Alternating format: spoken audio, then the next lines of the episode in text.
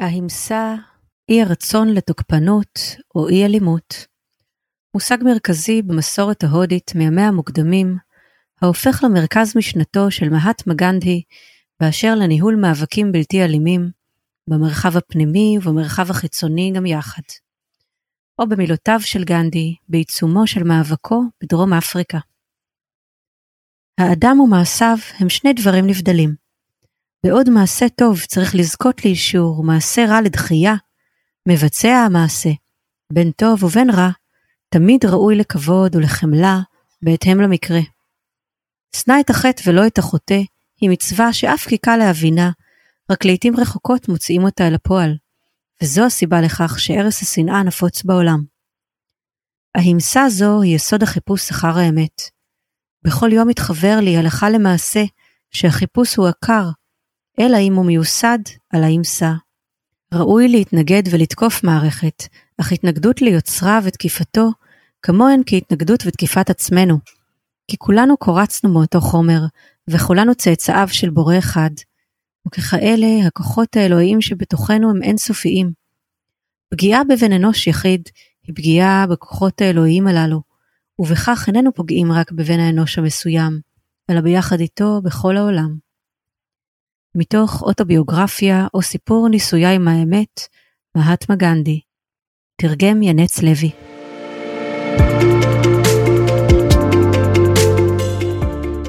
אז שלום וברוכים הבאים להסכת הכרית, על בודהיזם, מדיטציה וחיי היומיום. אני אביגיל פן, והיום איתי על הכרית דוקטור יוחנן גרינשפון. יוחנן הוא חוקר ומרצה באוניברסיטה העברית ובמסגרות שונות, בנושאי פילוסופיה הודית, יוגה ופנישדות ודמויות מופת בהודו ותרבותה. עבודת הדוקטורט שלו עסקה בפסוקי היוגה של פטנג'לי, כמו כן ליוחנן יש ידע נרחב ועמוק בכתבים הרוחניים של הודו והפרשנויות הקלאסיות עליהם. אחד מתחומי המחקר הבולטים של דוקטור גרינשפון הוא חייו ופועלו של מהטמה גנדי. מבין ספריו הבולטים שפורסמו בעברית, דממה וחירות ביוגה הקלאסית, הינדואיזם, מבוא קצר, ועל כוח ואי אלימות, חייו ומשנתו של מהטמה גנדי. ובנימה אישית, יוחנן הוא מורה שלי מזה שנים רבות, והוא אחד האנשים העיקריים שבזכותם אני הולכת בדרך המחקר והלימוד של הפילוסופיה ההודית. זכות, זכות גדולה עבורי לארח אותו היום, או בעצם להתארח אצלו היום, כי אנחנו יושבים בסלון ביתו של אה, יוחנן. אז uh, תודה רבה שאתה מארח אותי. אה, תודה רבה, אביגיל. נעים לפגוש אותך שוב. כן, זה ממש עת מופלאה לשבת ולשוחח איתך. אנחנו בימים סוערים. והצעתי שאם נוכל לשוחח, או לפחות להתחיל מהנושא של ההמסה, אי אלימות, מאבקים בלתי אלימים, אה, אולי גם רעיון החמלה, אה, ואיך הוא צומח במסורת ההודית בעצם. תודה רבה, אביגיל. טוב, אנחנו הזכרתי את המושג של ההמסה. ואני רוצה להציג איזה היבט של המושג הזה, כפי שהוא מופיע בקונטקסט הטקסטואלי הבסיסי שלו, זה היוגה סוטרה של פטנג'לי, חיבור מה-195 סוטרות מהמאה השלישית או הרביעית לספירה. ואני רוצה להציג את המסר העיקרי של היוגה סוטרה ולראות איך האמסה טמון בתוכו. כלומר, הטענה הרגילה שלי היא ש... היוגה סוטרה מציגה את ההיבט, ההיבטים המנטליים של תרגול היוגה, כמו למשל האסנה והפרניאמה וכיוצא בזה, שהיוגה סוטרה היא עוסקת בהיבטים המנטליים של, ה, של התרגול, של תרגול היוגה, ובתוך ההיבטים המנטליים האלה אפשר לומר שה... של תרגול היוגה, על פי היוגה סוטרה, הוא בעצם תרגול של מדיטציה. יש היבט מדיטטיבי לכל המומנטים שהיוגה סוטרה מדברת עליהם. כך למשל האסנה, שאולי כמה, כמה מכם מכירים את זה, התנוחות, התנוחות. היוגות. התנוחה היוגית היא, על פי היוגה סוטרה, היא תנוחה שיש לה היבט מדיטטיבי מפורש וברור. אם אתם מסתכלים על שלוש הסוטרות שעוסקות באסנה, בתנוחה היוגית, למשל זה 246, שאומרת, סטירם סוקה מאסנם, סטירה סוקה מאסנם, כלומר היוגה היא משהו, לא חשוב כרגע, אבל מעניין, יותר חשוב לי לומר, זה קצת מורכב כל הדיון שלי ב-246 ואני לכן לא אכנס אליו כאן לפרטים, אבל 247 אומרת, אם ההרפאיה של המאמץ, בנוגע לתנוחה מדברים, אם ההרפאיה, ההרפאיה של המאמץ, פריאטנה שייטיליה, זה הרפאיה, נטישה של המאמץ, כאילו, והכוונת התודעה לאינסוף. אננטה סמה פטיביאם. ועם הפניית התודעה לאינסוף, האסנה מושלמת. זאת אומרת, התנוחה מושלמת. כלומר, ברור, יש כאן איזה היבט מנטלי של מדיטציה, של איזה משהו רוחני, שיש איזה כיוון מסוים אל איזה אופק שהוא מנטלי, רוחני אחר, אני לא יודע אפילו מה כוונתו בדיוק, עננת, אפשר להעריך על זה דיבור, לא אדבר על זה כאן. 2.48, אותה סוטרה שהולכת בעקבות 2.47 אומרת שכאשר האסנה מושלמת, המתרגל היוגי לא נשלט על ידי הניגודים. וברור שיש כאן איזשהו מצב רוחני שיש בו מעבר למצב הנורמטיבי הרגיל של האדם, ולכן יש הבדל מכריע בין, אפשר להגיד, דמי, בין תרגול גופני, התעמלות, לבין יוגה. יוגה זה משהו אחר. עכשיו, אם נחזור רגע אחד עכשיו להגיע לאמסה, שאותך זה מעניין, אביגיל, אבל אי אפשר לראות בלי ההקשר הכללי של היוגה כמדיטציה, כמין הוויה מדיטטיבית באופן עקרוני, שונה לחלוטין מהתעמלות ואימונים אחר, מכל סוג אחר. יש כאן מדיטציה מסוימת, יש לה גם איזו תשתית פילוסופית, דואליסטית, שלא ניכנס אליה כאן, זה קצת יותר מדי רחב. אבל אנחנו אומרים שהיוגה היא תהליך מדיטטיבי מסוים, שבתוכו ישנה מה שנקרא היוגה בת שמונת האיברים, היוגה בת שמונת האיברים, שמוצגת ביוגה סוטרה 2.28, כשאני אומר 2.28, אני אומר, בפרק השני, סוטרה מספר 28, היא מדברת, היא אומרת ככה, ענן, אננגה, יוגנגה, יוגנגה אנושטענד, אשודי קשייה, ג'ניאנה דיפטיר אבי וקקייתה.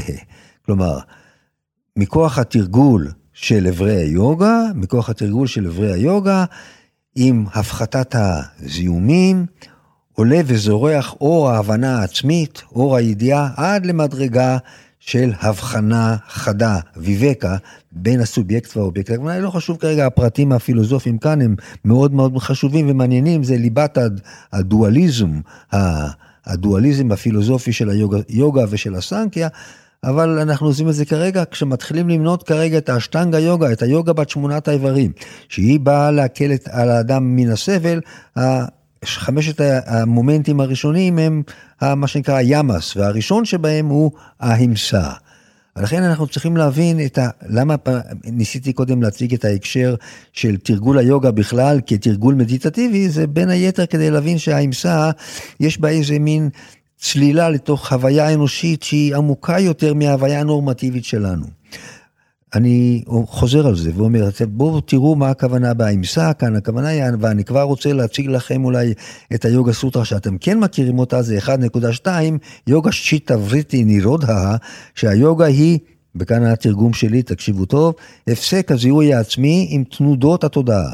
הפסק הזיהוי העצמי עם תנודות התודעה, ולכן במובן מסוים הדבר הזה זה הפרוגרמה הבסיסית של היוגה בכלל, וכשמגיעים לאמסה, לאי רצון לתוקפנות, אי רצון לפגיעה באחר, בזולת, כשמגיעים לדבר הזה צריכים להבין שיש כאן איזה היבט מסוים פילוסופי מדיטטיבי שהוא עמוק יותר מההוויה הנורמלית, זה לא אי אלימות במובן זה שאתה בעצם לא פוגע באחר באופן פיזי או מנטלי אפילו, אלא אתה גם לא כמעט לא יכול לפגוע באיזשהו מובן, לא יכול לפגוע משום שהאימסה כפי שהיא מתוארת ביוגה סוטרה, ובלי ספק בשביל היוגה סוטרה האימסה היא חשובה מאוד, יש כמה וכמה סוטרות שמדברות על הנושא הזה של אי רצון לפגיעה. שימו לב, אי רצון לפגיעה. אפילו הייתי כאן עם השיחה שלך עכשיו, אביגיל, את מאוד מועילה לי. אני תמיד רוצה לומר, זה לא אי פגיעה רק, זה לא רק אי אלימות, אלא זה אי רצון לאלימות. שזה כבר מומנט, יש כאן מומנט טרנספורמטיבי הרבה יותר עמוק מאשר רק אי אלימות, שאתה כאילו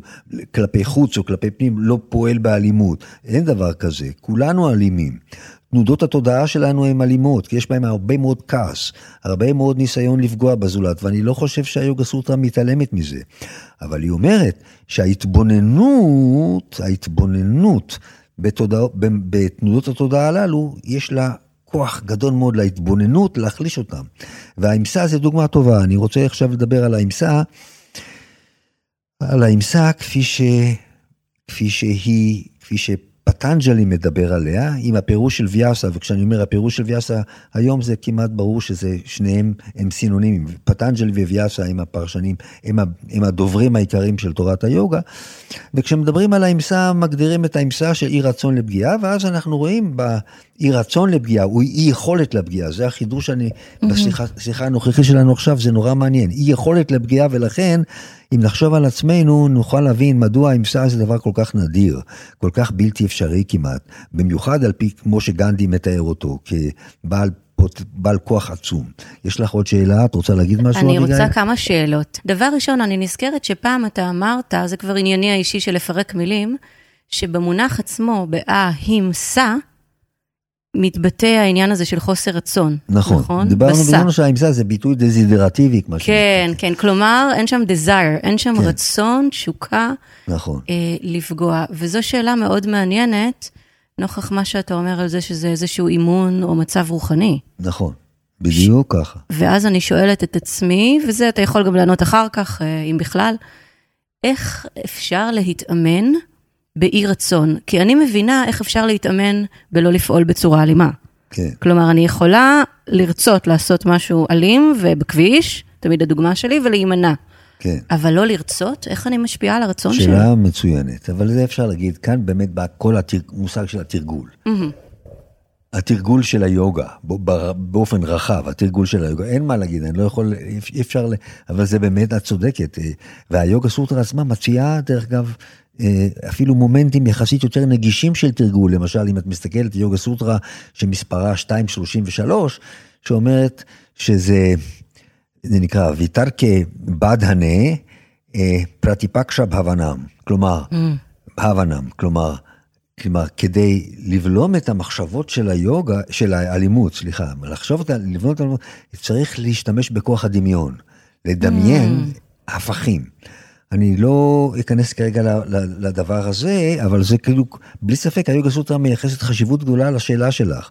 השאלה שלך, איך את מגיעים למצב שהאדם פתאום מרפה מין, או מרפה, או לפחות לדעתי אפילו רק מתבונן בתנודות התודעה ומבין כמה הן מזיקות, אם אתה נותן להן לזהות את עצמך איתן. כלומר, אני אומר, אני חוזר על יוגה סוטרה הראשונה, 1.2, שמדברת על שהיוגה היא הפסק הזיהוי העצמי עם תנועות התודעה. אם אתה מפסיק לזהות את עצמך עם תנועות התודעה, אתה מגיע למצב שאפשר לומר שהוא, שהאמסה היא אפשרית. ככה אני, אני אומר את זה באופן פרוגרמטי אה, מאוד סכמטי. ואני רק עוצרת רגע להגיד שזה תרגום שלך שהוא די מהפכני, אני חושבת, ההפסק זיהוי עצמי. אין, אין, התרגום שלי מצד אחד הוא מהפכני, הוא לגמרי בתוך הטקסט, אם אתה קורא... אה, אם אתה קורא, זה, אני אומר לך ככה, אני יודע שהוא מהפכני קצת, הוא קצת שונה מהרגיל, זה לא כיבוי תנועות התודעה, בדיוק.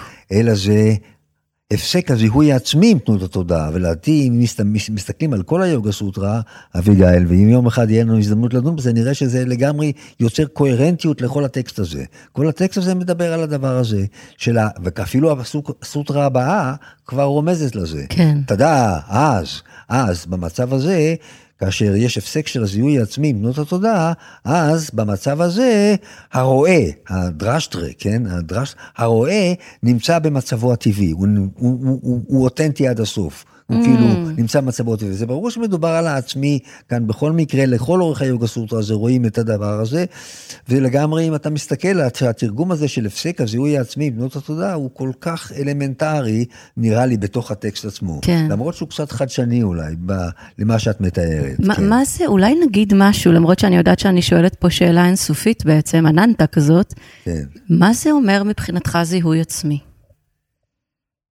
שאלה מאוד טובה, כן. עכשיו, יש כאן, את מבינה שיש שאלה מאוד טובה, כאילו, זה בעצם הבנה עצמית לדעת מי אני באמת. Mm. זו שאלה שהיא בעצם השאלה, השאלה המהותית, לדעתי, בתוך כל האסכולות של המחשבה ההודית, זאת השאלה.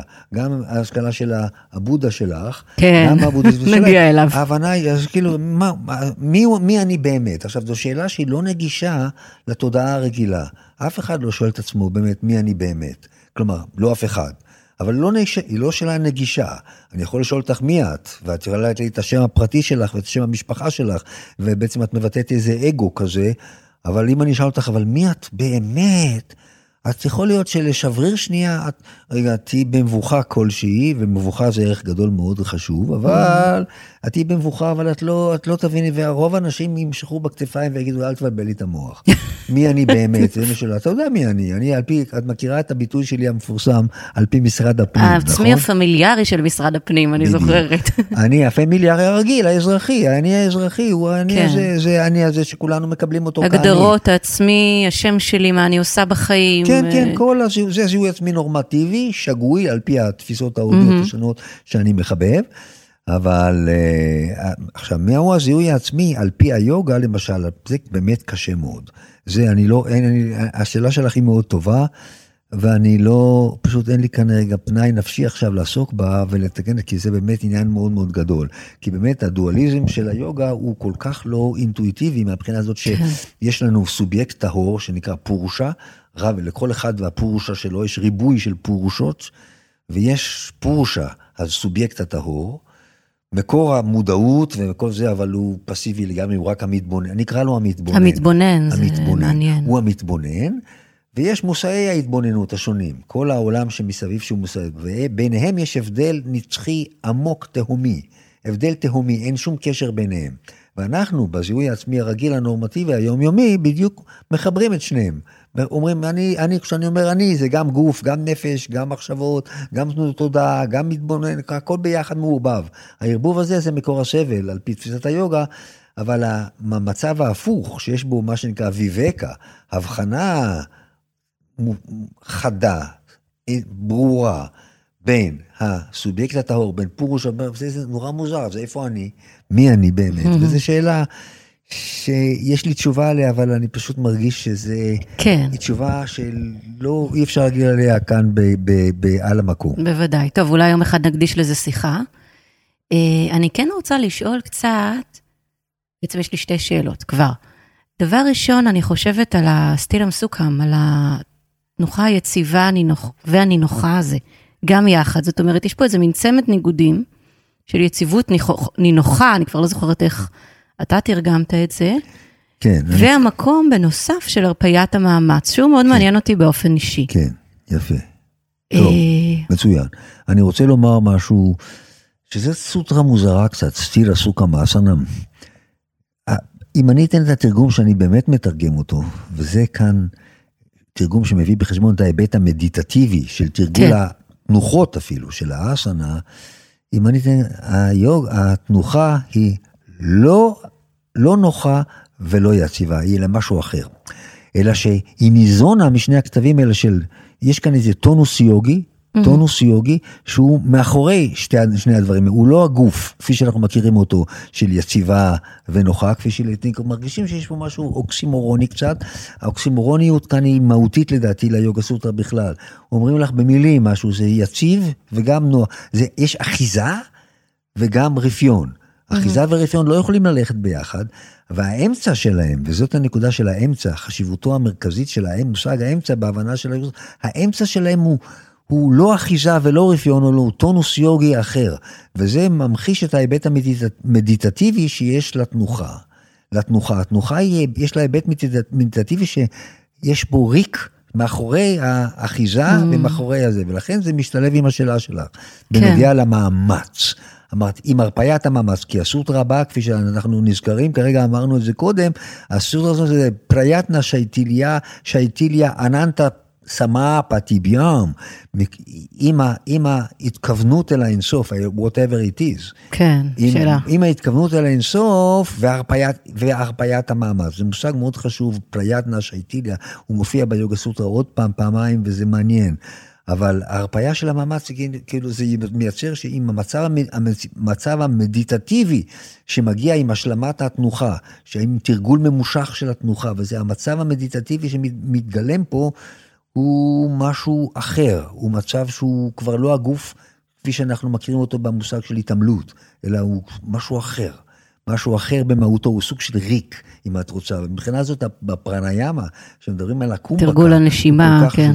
כן, כשמתרגלים את תרגול הנשימה, והתודעה מופנית בתוך התרגול הזה לרווח שבין השאיפה mm-hmm. והנשיפה, אז יש כאן איזה ריק כזה, שהוא לא מקרה שביצירות הגדולות של היוגה, גם ביוגה סוטרה זה מופיע, וגם בהרבה מאוד אה, מיתולוגיות הודיות למיניהם, וביטויים פילוסופיים, לריק הזה, קומבקה, ההרחבה שלו, יש חשיבות מאוד מאוד גדולה. Mm-hmm. וזה גם נוכח לדעתי גם בתרגול התנוחה עצמה, שיש כאן רווח, איזה ריק כזה, שהוא בין השאיפה לנשיבה, רווח שבחיי האדם הרגיל בכלל לא מרגישים אותו, אבל אם מסתכלים על, ה, על הרפלקסיה היוגית לדורותיה, במומנט הזה של הקומבקה, של הרווח שבין השאיפה והנשיפה, אתה רואה למשל בהטה יוגה פרדיפיקה, משהו מרכזי ממש החשיבות של הקומבקה, כן. וההרחבה שלו, והמודעות אליו. זה ברור שיש כאן איזה מצב של מדיטציה שקשורה גם באסנה, גם בתרגול האסנה וגם בתרגול הפרניאמה. אני רוצה אבל לחזור לאמסה, שאני לא אתסכל אותך יותר מדי בדיבורים האלה. להפך, זה... הדיבורים. אני רוצה לחזור לאמסה עכשיו לשנייה אחת רק. אם דיברנו על ההקשר הבסיסי של היוגה כמדיטציה ותרגול היוגה, תרגול היוגה כמין תהליך מדיטטיבי מתפתח. אם אנחנו מדברים על זה, על תרגול היוגה כתהליך מדיטטיבי מתפתח, אז האמסה מופיע כימה הראשונה, המרשם הראשון, הציווי הראשון. מרשם, מעניין. המרשם, הימאס, אני נגיד מרשמים כאלה, אני רואה האמסה, אי רצון לתוקפנות, ואפילו בעקבות שיחתנו, ואני מאוד מודה לך על זה, אמרנו, אי יכולת להיות כן. אלים. שתראו כמה זה מרחיק לכת. גם אי, את דיברת על אי רצון לאלימות, כמה זה יחסית נראה לא נגיש להוויה הנורמטיבית נכון. הרגילה שלנו בחיי היום-יום. אז אנחנו מגיעים עכשיו לעניין של אפילו יכולת להיות זה, ואני רוצה עכשיו להציג את, ה, את הרפלקסיה של פטנג'לי או ויאסה עצמו, עצמם, על העניין של מה זה האמסה. כי אנחנו רואים שיש כאן פולמוס קטן. Mm. פולמוס שחושף את ההוויה העמוקה של אי רצון לאלימות. אז אנחנו מגיעים לזה שיש דובר שאומר, אני בלתי אלים, אני מכור לגמרי לאמסה. אבל אני חייב לדוג דגים, או כי אני חייב להתפרנס, והפרנסה שלי זה לדוג דגים. אולי זה, זה קצת נראה סותר את האמסה, אבל מה לעשות, זה, זה מין צורך הישרדותי שאני נאלץ, ל, ל, ל, ל, ל, צריך להביא אוכל למשפחתי. אומר לו הדובר המנצח, אסיד הנטין, פטנג'לי עצמו, ויאסה, הם אומרים לו, לא, אז זה לא יוגה. Mm. שימי לב לאיזה תפיסה טהרנית זאת. כלומר, זה קשור למשלח היד שלך, אתה... למה, אתה לא יכול, יוגה זה דבר, האמסה, האמסה זה מה שהפטנג'לי מכנה מהברתה, הנדר הגדול. זה mm. הנדר הגדול הוא כזה שאתה לא רוצה, יכול, עכשיו בהחלט יכול להיות, וכאן אני רוצה לשחרר את התל אביבים השונים שאוהבים, שאוהבים דגים. או מרגישים שיש צורך להתפרנס בכל מיני צורות. רק התל אביבים. לא, סתם, אני סתם צוחק עלייך קצת. אני חושבת על מסעדות הדגים בעכו, סליחה. כן, כן, טוב. אבל לא, מה שאני רוצה לומר זה שבעצם יכול להיות שאתה בעצם פוגע בדגים, אבל אתה לא רוצה, אתה לא יכול אפילו. אתה, אתה, יש לך, אתה, אתה, יכול להיות שבפועל, כמו שאני אומר, תנודות התודעה, האלימות למשל, כמו למשל כן. כעס. כעס זה תנועת תודעה שלדעתי היוגה סוטרה לא מכחישה אותה. כעס הוא גם אפילו פגיעה, או, או, או באמת כעס או אלימות אפילו, יש תנועות תודעה, אבל אם אתה מתבונן בהם, ואתה לא מזהה את עצמך איתם, אתה עושה, מחולל טרנספורמציה מאוד גדולה במציאות של, של עצמך. להתבוננות יש כוח עצום, ולכן אני מדגיש כמובן את היוגה סוטרה 1.2. יוגה כן. שיטה ולטי נירודה, היוגה היא הפסק הזיהוי העצמי עם תנועות התודעה. ברגע שאתה מפסיק לזהות את עצמך עם תנועות התודעה, הן מאבדות משהו מהנוכחות, מהממשות שלהם, מהכוח המשעבד שלהם. אני חושב שזה נמצא לכל אורך היוגה סוטה, הכוח של ההתבוננות. כלומר, אם אני מתבוננת במצב כעס שמתעורר בתודעה שלי, כן, כן. ואני מתבוננת בו כמתבוננת, כן, בדיוק. ולא מזהה את עצמי עם הכעס, כלומר, כן. אני כועסת או כן. אני הכעס, כן. אלא אומרת יש כעס, כן, כן. לשם הוא חותר?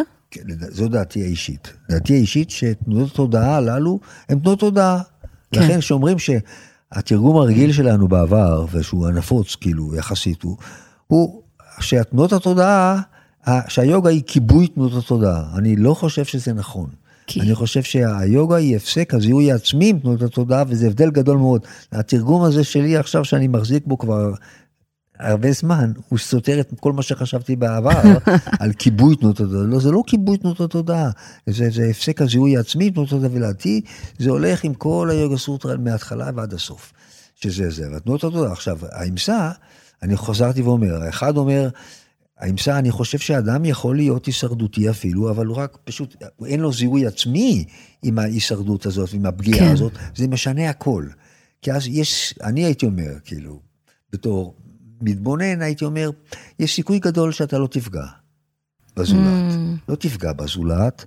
יש סיכוי גדול שלא תפגע בזולת, למרות שתנועות התודעה שלך, של, שהם פוג... שעל פיהן אתה פוגע בזולת, עם כעס או מה שאתה רק רוצה, הן כן קיימות, אבל ההתבוננות בהן והפסק הזיהוי העצמי איתם, כן. הוא משנה, הוא, הוא, הוא בעל כוח גדול מאוד. עכשיו, בתור, בתוך השיח הזה של פטנג'לי בנוגע לאמסה, וזה ברור שזה העסיק אותו מאוד, האמסה מאוד מאוד העסיקה אותו ואת ויאסה ואת הפרשנים השונים, האי אלימות, האי רצון לאלימות, יכולת לאלימות אפילו.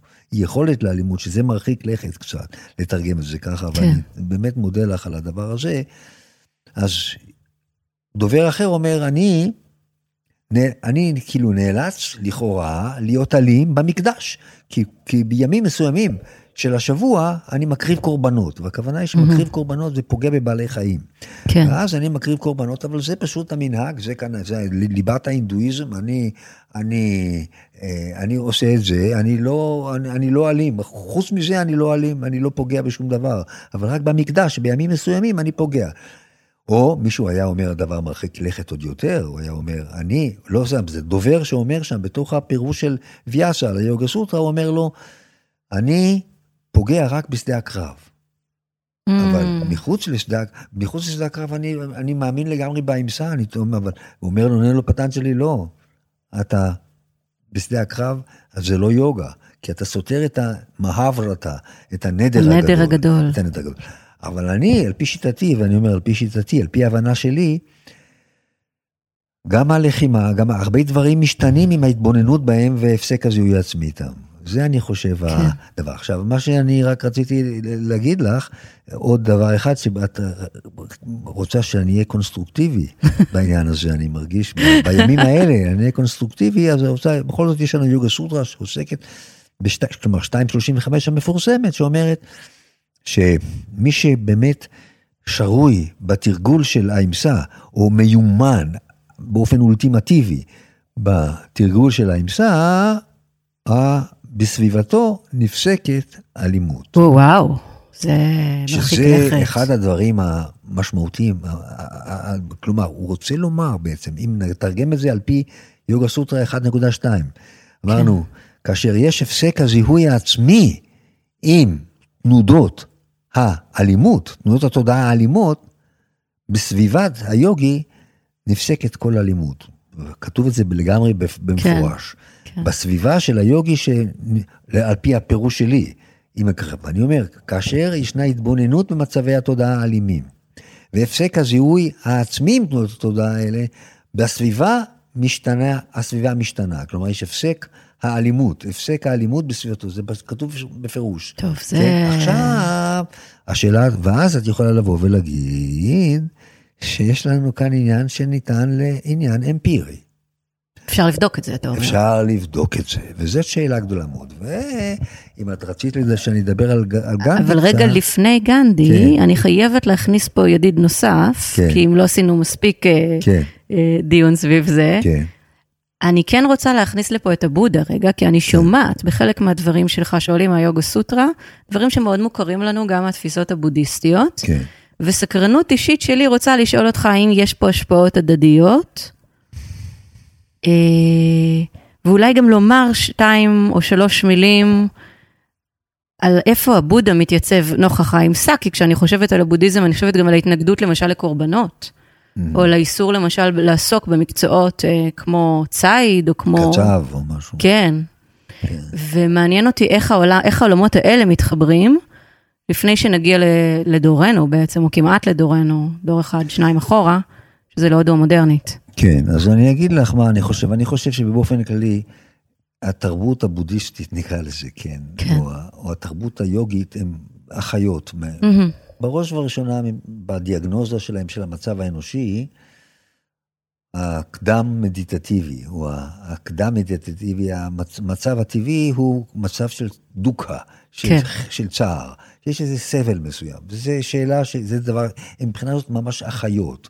אם אתה מסתכל ורואה אפילו, ההשוואה היא אפילו כמעט מפורשת, נמצאת נגיד בפירוש של ויאסה ליוגה סוטרה 2.15 המפורסמת, שאני מחבב אותה, את היוגה סוטרה הזאת, שאומרת פרינמה, כן, מכירים את mm. פרינמה, טאפה, סמסקרה.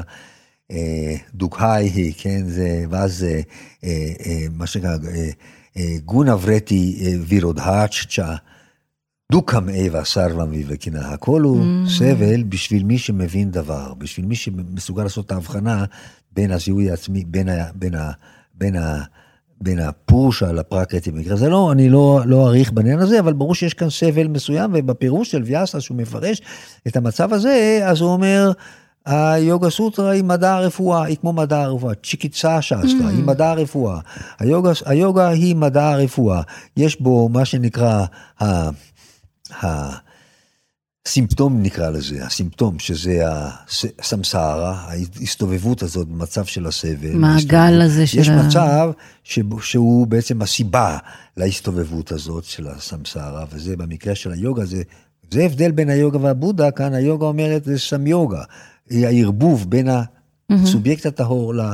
לא, לא, לאובייקטיביות, כלומר בין פורשה לבין פרקרטי, ככה יגיד אה, ככה יגיד אה, פטנג'לי, ויאסה, מדע, זה, אבל תשימו לב, אז יש לנו כאן הסתובבות, סמסרה, ויש לנו סיבה, שזה סם יוגה, הערבוב של הסובייקט הטהור וה, כן. והאובייקטיביות, היעדר ההבחנה, ויש המצב שבו יש באמת הבחנה בין שניהם, בין שניהם, שזה המצב השלישי שמקביל כאילו ל...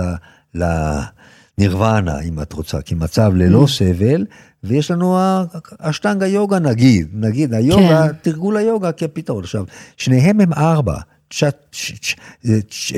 זה צ'טור ויוהה, כלומר שניהם עשויים מארבע, ארבעה מומנטים, שזה mm-hmm. סימפטום, סיבת הסימפטום, מצב של היעדר הסימפטום והדרך להגיע להיעדר הסימפטום. כן. ששניהם, ושניהם הם ארבע, מתאים מאוד לארבע המיטות הנאצלות של הבודה. לגמרי. מבחינות, פרט אולי לעניין של הצמאון, הטרשנה אצל הבודה, זה הבדל, אבל לא משנה. כלומר אני... ההשתוקקות אה, שהבודה מצביע עליה כגורם לסבל, כן. פטנג'לי פחות... אה... פטנג'לי מדבר על הערבוב שבין ה... שזה גם כן, לא ניכנס כאן לפירושים, אבל שניהם מדברים בארבע, ארבעה מומנטים כאלה, והיא הרגשה mm-hmm. שיש כאן פרדיגמה של קופת חולים ממש. כן. פרדיגמה משותפת של צ'יקיצה שאסטרה, של מדע הרפואה.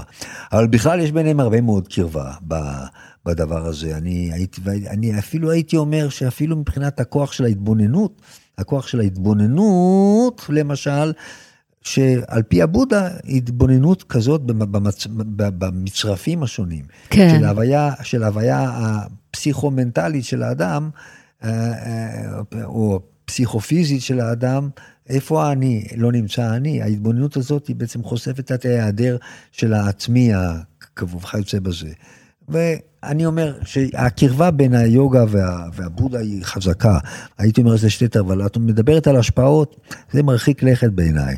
יש כאן, מדובר פה לדעתי בעשרות הוגים מכל מיני סוגים, כן. שפעלו החל מן המאה השישית נגיד לפני הספירה ועד ל...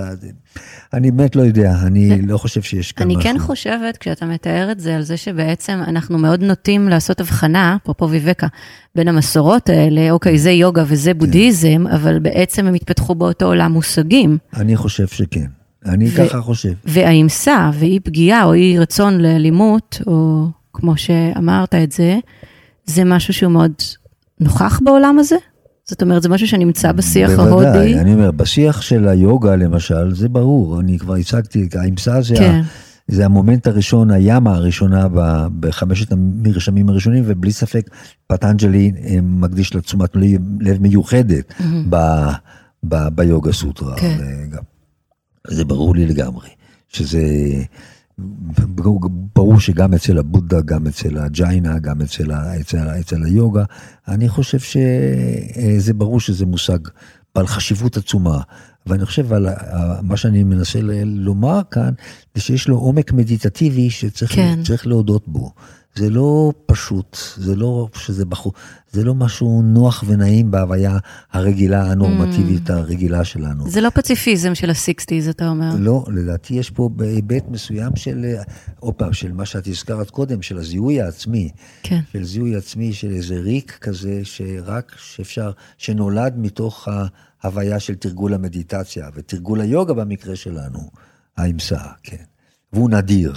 הוא מאוד mm. נראה לי נדיר, כי יש לו עומק מדיטטיבי שאני לא מכיר כמעט בני אדם שמגיעים לדבר הזה. או, ואז זה מחזיר אותי למי שכן הגיע לעומק של הדבר הזה, שכבר הזכרנו את שמו, וזה גנדי.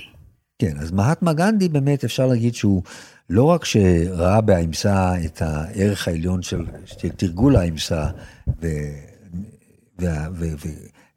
בחייו, הוא גם, גם לקח בחשבון את היוגה סוטרה שהזכרנו קודם, 235, שבאמסה, בתרגול האמסה, בביטוי של האמסה, של היעדר היכולת להיות אלים, כן.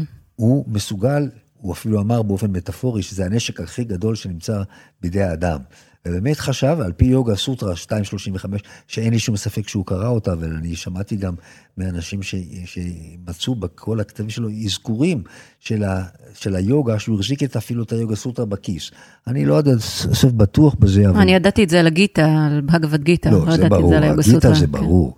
עם בגבד גיטה זה ברור, אבל אני מדבר על היוגה סוטרה של פטנג'לי, שזו שאלה היסטורית אמפירית מעניינת מאוד, האם, הרי לכאורה כשאנחנו רואים על 235, אנחנו רואים שבסביבתו של היוגי, שהוא מיומן או שלם באמסה, בסביבתו של היוגי, נפסקת כל אלימות. אז אתה אומר, רגע, זה נכון או לא נכון? Mm. ואז אתה אומר, לא, אתה יכול להגיד, זה פשוט לא נכון. מה שיש, אתה שומע אצלנו, בהוויה הישראלית הנוכחית שלנו, אתה אומר, מה שלא מושג בכוח, יושג בעוד יותר כוח. כן. זה כאילו דבר שאנשים מקבלים אותו כאיזשהו זה. ואצל פטנג'לי, זה בדיוק ההפך. ב-235 אומר, האלימות תיפסק מסביב עם התרגול של האמסה. מי שבסביבתו, מי שמומחה, מי שהוא שרוי לגמרי, כן, זה... האמסה הפלטישתיה, מי שכל הבסיס שלו זה האמסה, זה אי רצון לאלימות, כן. או אפילו אי יכולת לאלימות, בסביבתו נפסקת כל אלימות, 2.35 של פטנג'לי נראה כאילו ממש משהו שהוא בכיסו של, פט, של גנדי ומבטא לפחות בצורה הכי כן. מובהקת את האמונה הגדולה שלו בחיים. גנדי האמין בזה בכל ליבו, נכון? הוא לא רק האמין, הוא אפילו חשב, הוא אפילו מבטא את זה, לא רק שהוא האמין בזה, הוא, הוא הוא תרגל את זה בחיים ואפילו הוא חשב שבאמת על פי 2.35, הוא לא אומר על פי 2.35, אני אומר, מציג את זה כאן כשאלה אמפירית, יש לי יקיר קולגה שאמר לי שבתוך כל הכתבים העצומים של גנדי, שזה 100 כרכים, כן. ישנה, יש אזכור שהוא החזיק את היוגה סוטרה בכיס. כלומר, אנחנו אה, מתפלא שהוא לא יותר דיבר על 2.35 שלנו, שאנחנו מדברים עליה, שבסביבתו של היוגה נפסקת כל אלימות. אבל בעצם הוא אמר שזה נשק שהוא של החזקים ביותר. כאדם יכול להיות, יש שלושה סוגים אנשים מבחינת הכוח. יש אנשים שלא לא משתמשים באלימות, או לא פועלים באופן אלים, כי הם לא יכולים. העכבר לא mm, יכול, כן. העכבר לא יכול להיות בלתי אלים כלפי החתול, הוא יכול להשאיר על זה כמה שהוא רק רוצה, וזה כן מעניין, כי רבים מאיתנו אולי הם עכברים, שאומרים אי אלימות זה לא, זה קשה, העכבר יכול להשאיר שהוא בלתי אלים אבל הוא בעצם הוא חסר אונים. מה? הוא חסר אונים. כן, הוא חסר אונים, גנדי העריך אותם הכי פחות. ויש אנשים שיכולים להיות אלימים, יכולים להיות אלימים והם אלימים, והם לוחמים. כן. יש להם ויריה, יש להם אומץ, יש להם נחישות, יש להם יכולת, וגנדי מאוד העריך אותם. הם כן. עדיפים, הם עדיפים בהרבה, כן, הם עדיפים בהרבה על העכברים, על אלה שהם חסרי אונים. מתוך חוסר אונים שלהם, הם, הם, הם, חוסר אונים זה חוסר אונים. גנדי לא אהב חוסר אונים. זה מעניין. גנדי, אבל, יש המצב השלישי, וזה המעניין, אנשים שהם בלתי אלימים במובן של האמסה. הם יכולים להיות אלימים, אני חושב. הוא חושב, הם יכולים להיות אלימים. כן. אבל הם באופן עמוק הם בלתי אלימים, הם מרפים מן האלימות באיזשהו mm. מובן. זה דבר שגנדי הוא הדרגה העליונה, גם מבחינת העוצמה אפילו, גם מבחינת הכוח, אבל ודאי מבחינת עולם הערכים. אלה האנשים החזקים ביותר. יש גם אנשים החזקים שיש להם כוח, שהם פועלים. גנדי מאוד לא אהב אנשים חסרי אונים.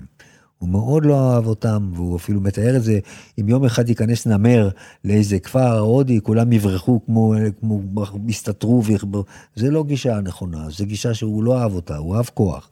לכן כש... זה מאוד מעניין מה שאתה אומר, כי תמיד מציירים את גנדי כאיזשהו פציפיסט רוכש טוב, שאם יבוא נמר אז הוא ככה יתמסר לשיניו, ואתה תראי, פתאום אומר, אה, לא, לא? אני לא חושב שגנדי היה כזה, התפיסה שלי דווקא שהוא האמין בתורת הכוח. הוא חוזר ואומר על זה, האמסה זה הכוח הגדול ביותר שיש. הטענה האמפירית ההיסטורית שלו, היא טענה שהוא תמיד הצליח. ופה על זה, זה נושא היסטורי גדול. הוא אמר, השתמשתי בזה, ואם לא הצלחתי, לפעמים, כי מה שנקרא, גנדי, שני המושגים העיקריים בתורה של גנדי זה האמסה וסטיאגרה, אחיזה באמת. כן. זה לא מקרה שבימאס של פטנג'לי מופיע האמסה הראשון, אחר כך, ומתוך החמישה. Mm-hmm. השני, זה יהיה סטיה. סטיה. ולכן אפשר להגיד ששני המומנטים האסטרטגיים, שאפשר לקרוא להם האסטרטגיים של גנדי בחייו, חייו הפוליטיים, הם האמסה וסטיאגרה, אחיזה באמת. סטיאגרה ואחיזה באמת. והוא מדבר, והוא, הוא ראה בזה, הוא ראה את, ה, את הכוח, הכוח הגדול ביותר שיש בידי המין האנושי. וואו. אבל אם אתה מסתכל באמת, וגנדי עצמו לא היה מלומד, הוא לא היה, לא, לא שלא היה מלומד, הוא לא היה פילוסוף באיזשהו מובן בהכשרתו, mm. הייתי אומר.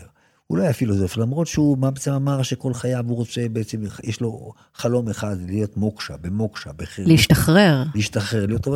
הוא ביטא משהו מעולם המושגים והערכים ההודיים הנורמטיבי הסטנדרטי, אבל בסך הכל, אבל הוא כן חשב, וזה דבר, הוא חשב שבכל מערכות הסטיאגרה שהוא עסק בהם, גם בדרום אפריקה וגם אחר כך בהודו, הוא תמיד הצליח, ככה הוא הרגיש. ככה הוא הרגיש, ושאלה גדולה מאוד מבחינת האמת ההיסטורית, או מה זו hmm. שאלה מאוד גדולה בדבר כן, הזה. אני כן רוצה להתייחס פה למושג שאתה מזכיר הרבה, וסביב גנדי, וזה עניין הניסיון, ההתנסות, זאת אומרת, החשיבות של זה שהתפיסות האלה לא יישארו רק במובן הפילוסופי, כמו שאתה אומר, אלא כפרקטיקה.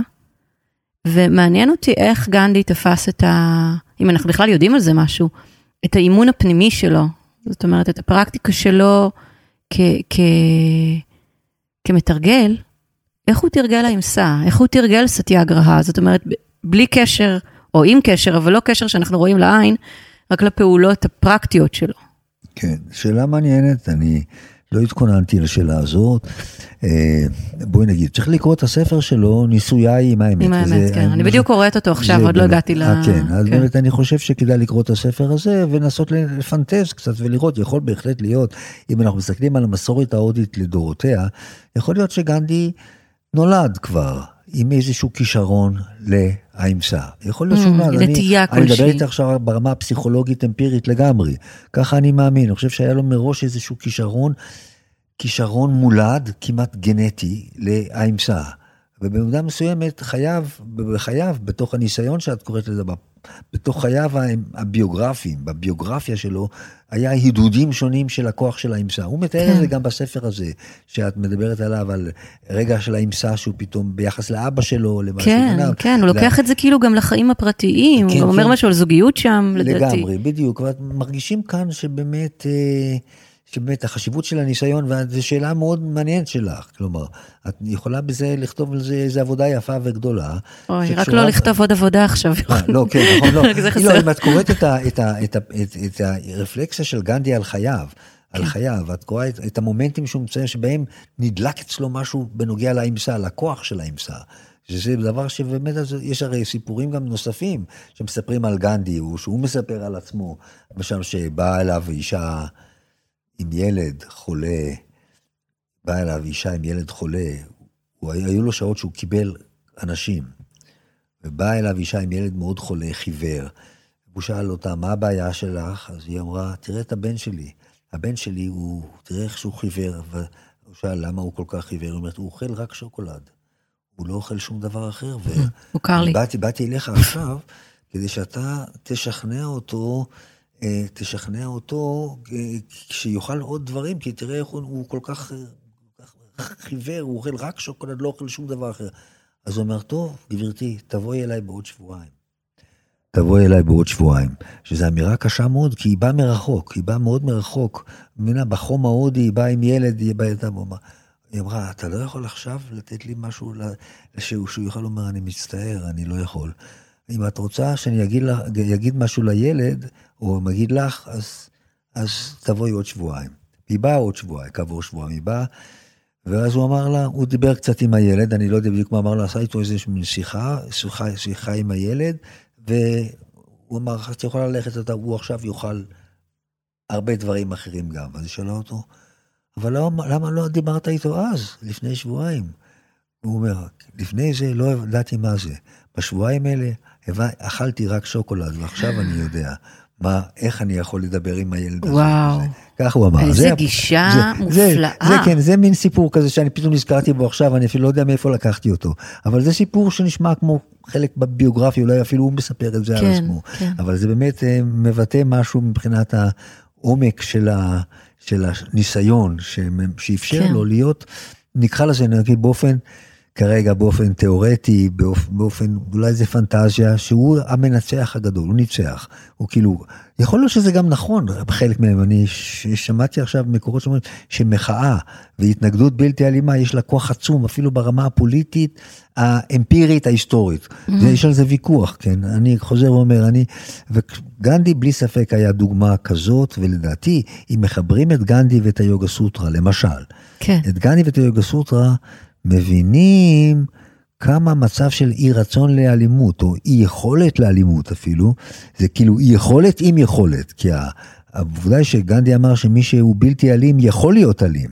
הוא פשוט באיזשהו מובן מרפא מן האלימות באיזשהו מובן, אבל הוא מרפא מכוח שיש לו לטובת כוח אחר. אבל אני חושב שגנדי זה דוגמה של הנדירות של ה... התפקוד הזה. כן. זה, ה... ונדירות, ונדירות שהיא מאוד כואבת, משום שפירושה היא שקץ העולם קרוב. אוי אוי אוי. כן. אוי, זה... זה... זו אמירה. זה, כן, זה תמחקי. לא, לא, למה? למה? למה? להפך. לא, נוכל לבדוק את זה ברוח הניסיון. אין המשך לגנדי בעצם. את יודעת, אין המשך שממש... אומרים, באמת, מרטין לותר קינג, באמת, או נלסון מנדלה, ויש דיבורים הרבה על הדברים, והיה בהם מומנט כזה. היה כן. בהם מומנט כזה. אבל כמו גנדי... אני חושבת שיש מומנטים, זאת אומרת, כן, יש... כן, יש מומנטים, אולי זה מבליח פה ושם בכל מיני מקומות בהיסטוריה, אבל כמו גנדי, כמו שאני רואה, אני, זה לא מקרה שבהודו עצמה אין לו בעצם. טוב, שם זה בכלל אה, אין, גנדי... בעצם, אין, אין בו בעצם ממשיכים של ממש. אין בעצם, זאת עובדה, עובדה היסטורית, אה, כן. שהוא גנדי, כן, ואפילו מי שמכיר, מי שהיה בהודו ודיבר עם הודים, הכעס עליו הוא עצום. כן. הכעס, כן. וזה לא מקרה שהוא נרצח אה, באמת, אה, כן, ב, זה באמת מעניין, המשפט של הרוצח, נגיד, שבאופן פרדוקסלי קצת אולי, היה באמת, ציטט כל הזמן מהבגבד גיתא, הוא כל הזמן ציטט מהבגבד גיתא, כן. וראה בגנדי כאחד שמחריב את הכוח ההודי האמיתי, באי אלימות שלו, הוא פירש את זה בצורה של מין לפלף כזה שמחליש את, ה, את האמונה בכוח ההודי. פירוש לא נכון. זה מזכיר לי קצת את הוויכוח בימינו אה, עם הדלאי למה. כן. זה לגבי טיבט. כן. זאת אומרת, האם לפעול בכוח או לא לפעול. כשאני כן. חושבת על מישהו שיחסית מקדם את העיקרון הזה של האמסה, אני יכולה לחשוב כן. על הדלאי למה. כן. וגם שם יש הרבה התנגדות. כן. אני חושב, אני יודע, אני יכול להציע גם פירוש כבר. כן. אמרת, בגלל שהאמסה זה אי רצון לאלימות. אתה יכול להיות, להיות אלים בלי לרצות להיות אלים, נניח. Mm.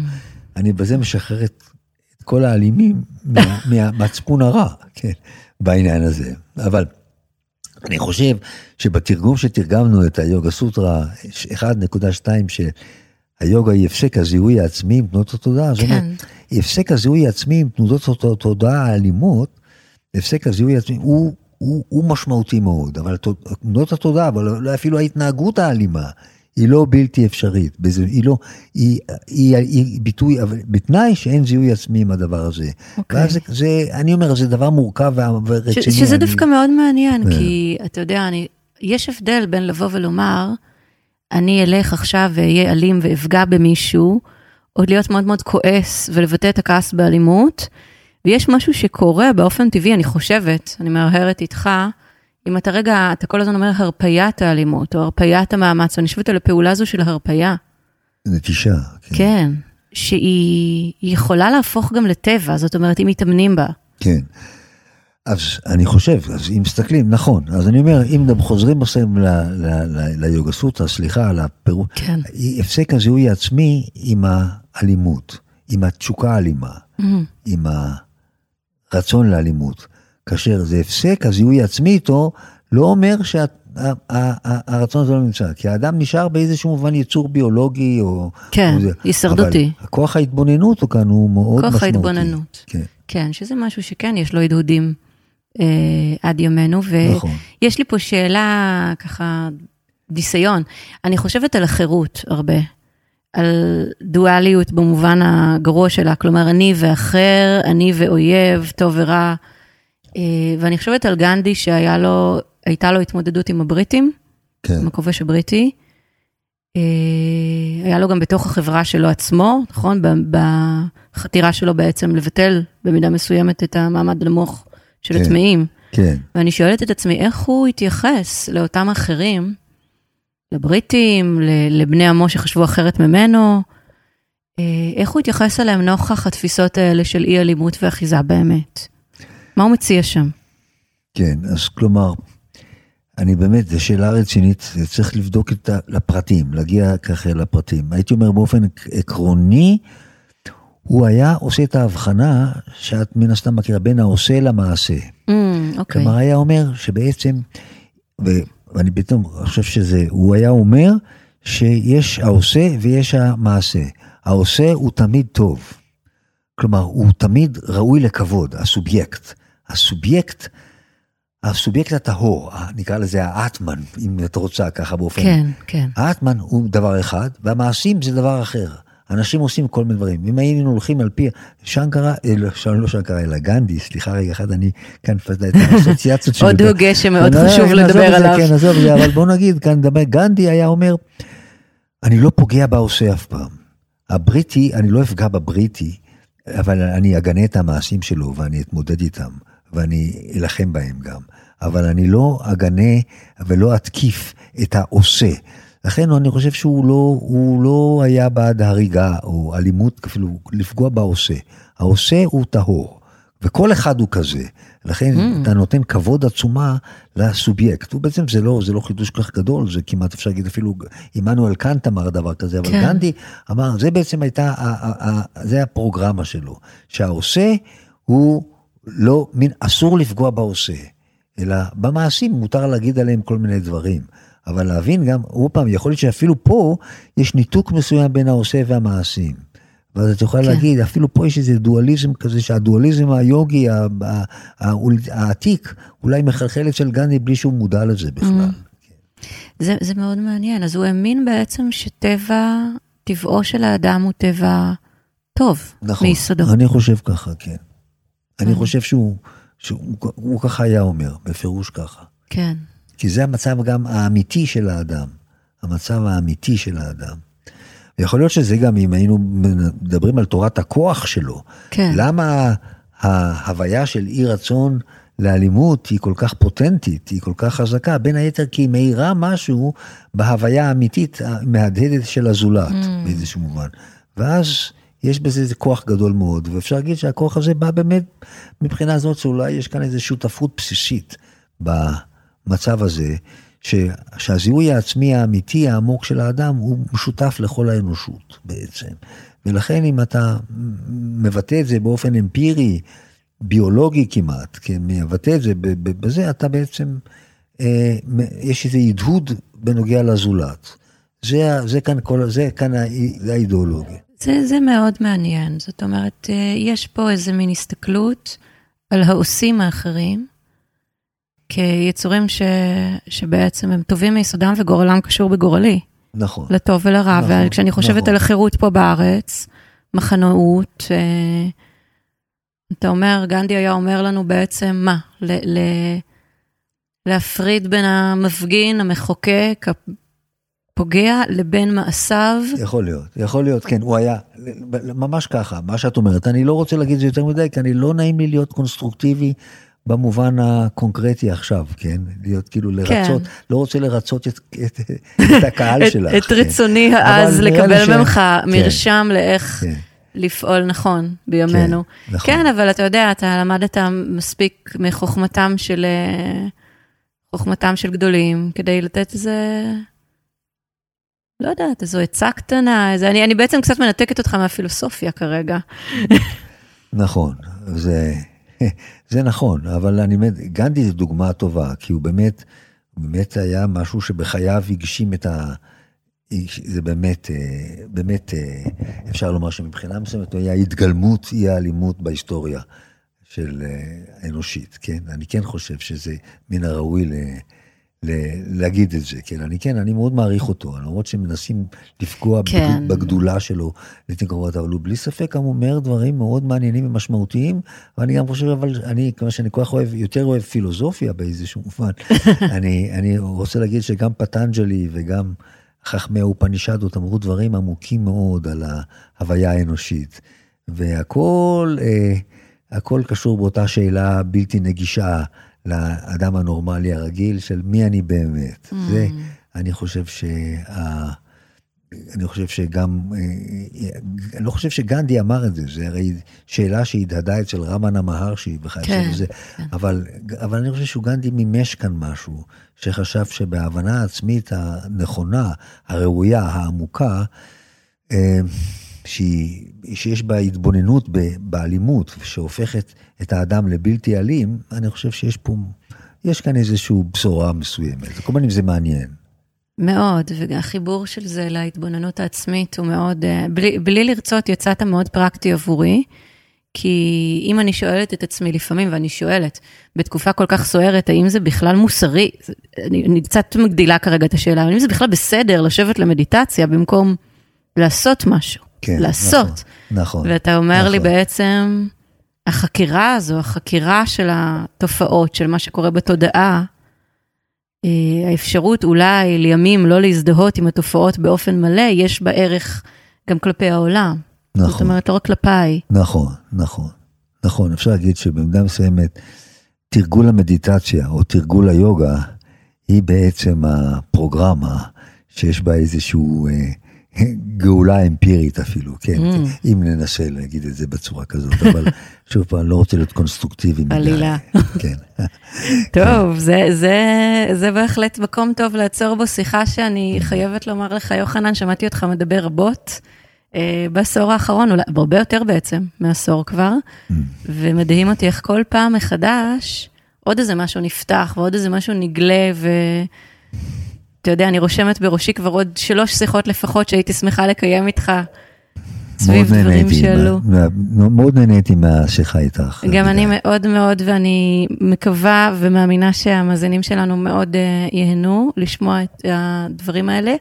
וגם אני רוצה לומר שאת כל הסוטרות האלה שהזכרנו, אני אשים גם באתר וגם בדף הפייסבוק של ההסכת, כדי שאפשר יהיה לקרוא uh, בתרגומך כן. אה, בתרגומך את הדברים, וככה להיות בעניינים. אז המון המון תודה. כל טוב לך, תודה רבה לך, אביגיל.